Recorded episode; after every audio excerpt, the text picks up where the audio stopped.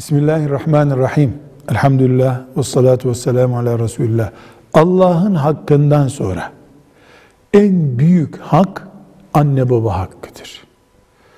Allah bir şey söylerse, onun adına peygamberi söylerse, dini bize bir şey emrederse yapılır. Sonra anne ve baba. Ancak anne babanın sözünün dinlenmesinin bir sınırı var. Haddini aşıp Allah'ın yasak ettiği bir şeyi emreden annenin veya babanın sözü dinlenmesi gerekmez. Allah'a isyan olan bir işte Allah'ın kuluna itaat edemeyiz.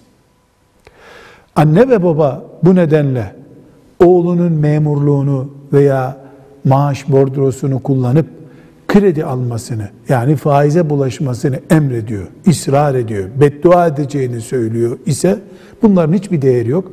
Beddua da etse, evden de kovsa, aç kalmadıkça anne baba ve başka türlü de doyması mümkün değil ya da açıkta kaldı, sokakta kaldı, başka türlü ev bulamıyoruz. Bu şartlar elbette faiz içinde bir ruhsat oluşturabilir.